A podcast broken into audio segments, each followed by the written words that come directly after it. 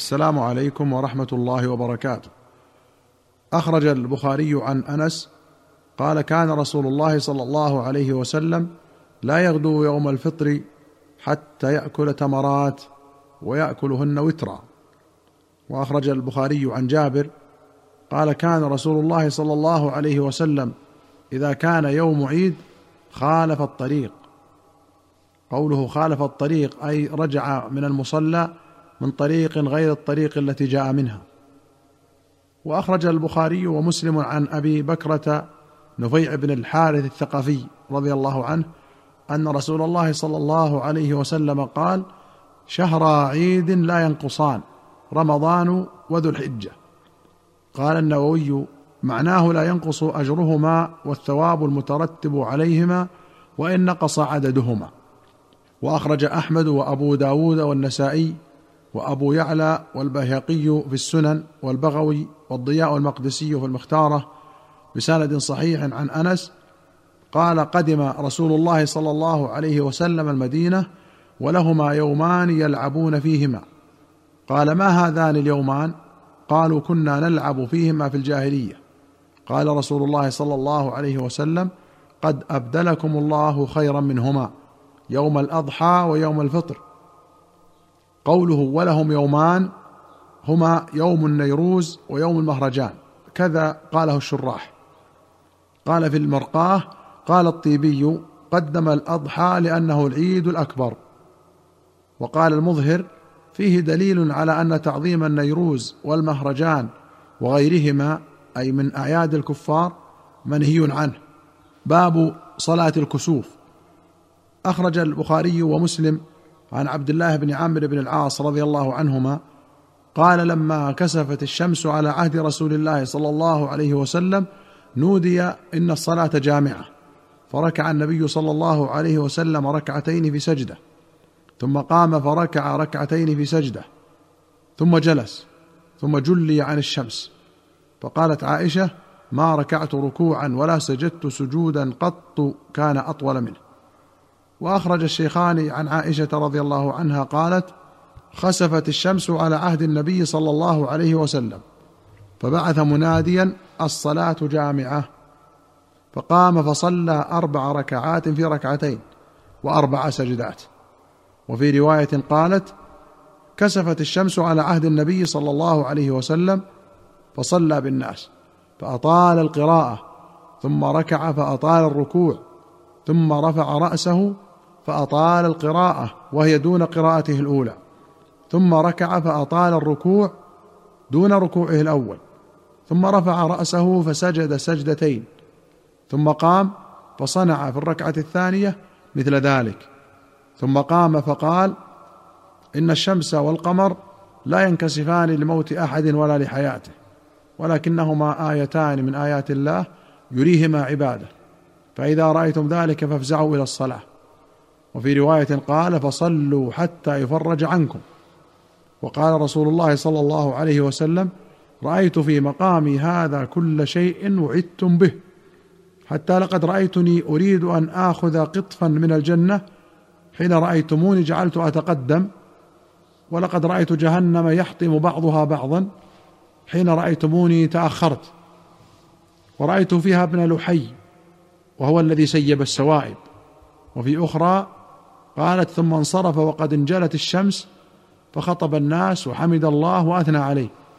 ثم قال إن الشمس والقمر آيتان من آيات الله لا يخسفان لموت أحد ولا لحياته. فإذا رأيتم ذلك فادعوا الله وكبروا وصلوا وتصدقوا. ثم قال يا أمة محمد والله ما أحد أغير من الله أن يزني عبده أو تزني أمته. يا أمة محمد والله لو تعلمون ما أعلم. لضحكتم قليلا ولبكيتم كثيرا. ألا هل بلغت؟ ثم رفع يديه فقال اللهم هل بلغت؟ وفي أخرى قالت جهر النبي صلى الله عليه وسلم في صلاة الخسوف بقراءته فإذا فرغ من قراءته كبر فركع. وإذا رفع من الركعة قال سمع الله لمن حمده ربنا ولك الحمد ثم يعاود القراءة في صلاة الكسوف. أربع ركعات في ركعتين وأربع سجدات.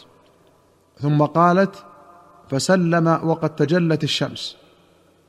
وفي أخرى قالت ركب رسول الله صلى الله عليه وسلم ذات غداة مركبا فخسفت الشمس فرجع ضحى فمر رسول الله صلى الله عليه وسلم بين ظهراني الحجر ثم قام يصلي وقام الناس وراءه وذكر نحوه.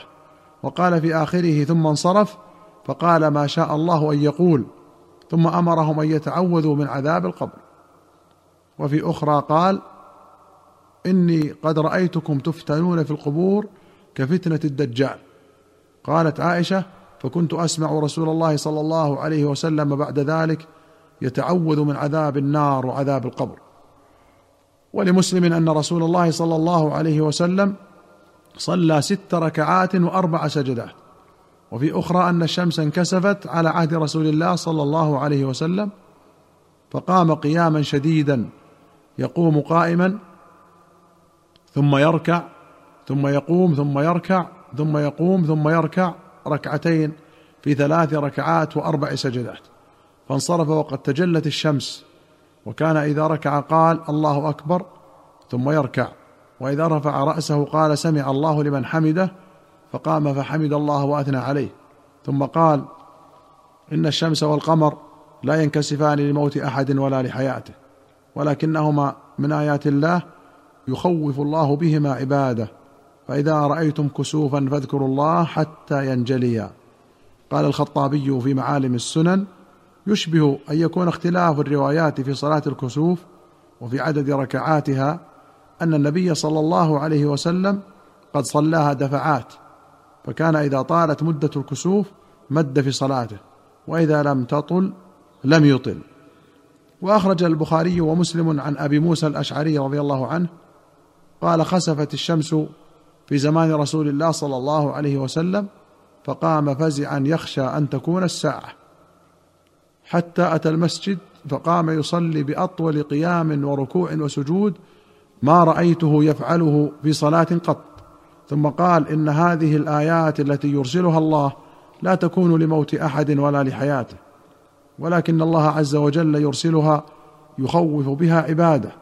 فإذا رأيتم منها شيئا فافزعوا إلى ذكره ودعائه واستغفاره. وأخرج مسلم عن أسماء بنت أبي بكر رضي الله عنهما أنها قالت فزع النبي صلى الله عليه وسلم يوما قالت تعني يوم كسفت الشمس فأخذ درعا حتى أدرك بردائه. وفي رواية فأخطأ بدرع حتى أدرك بردائه بعد ذلك. فقام للناس قياما طويلا.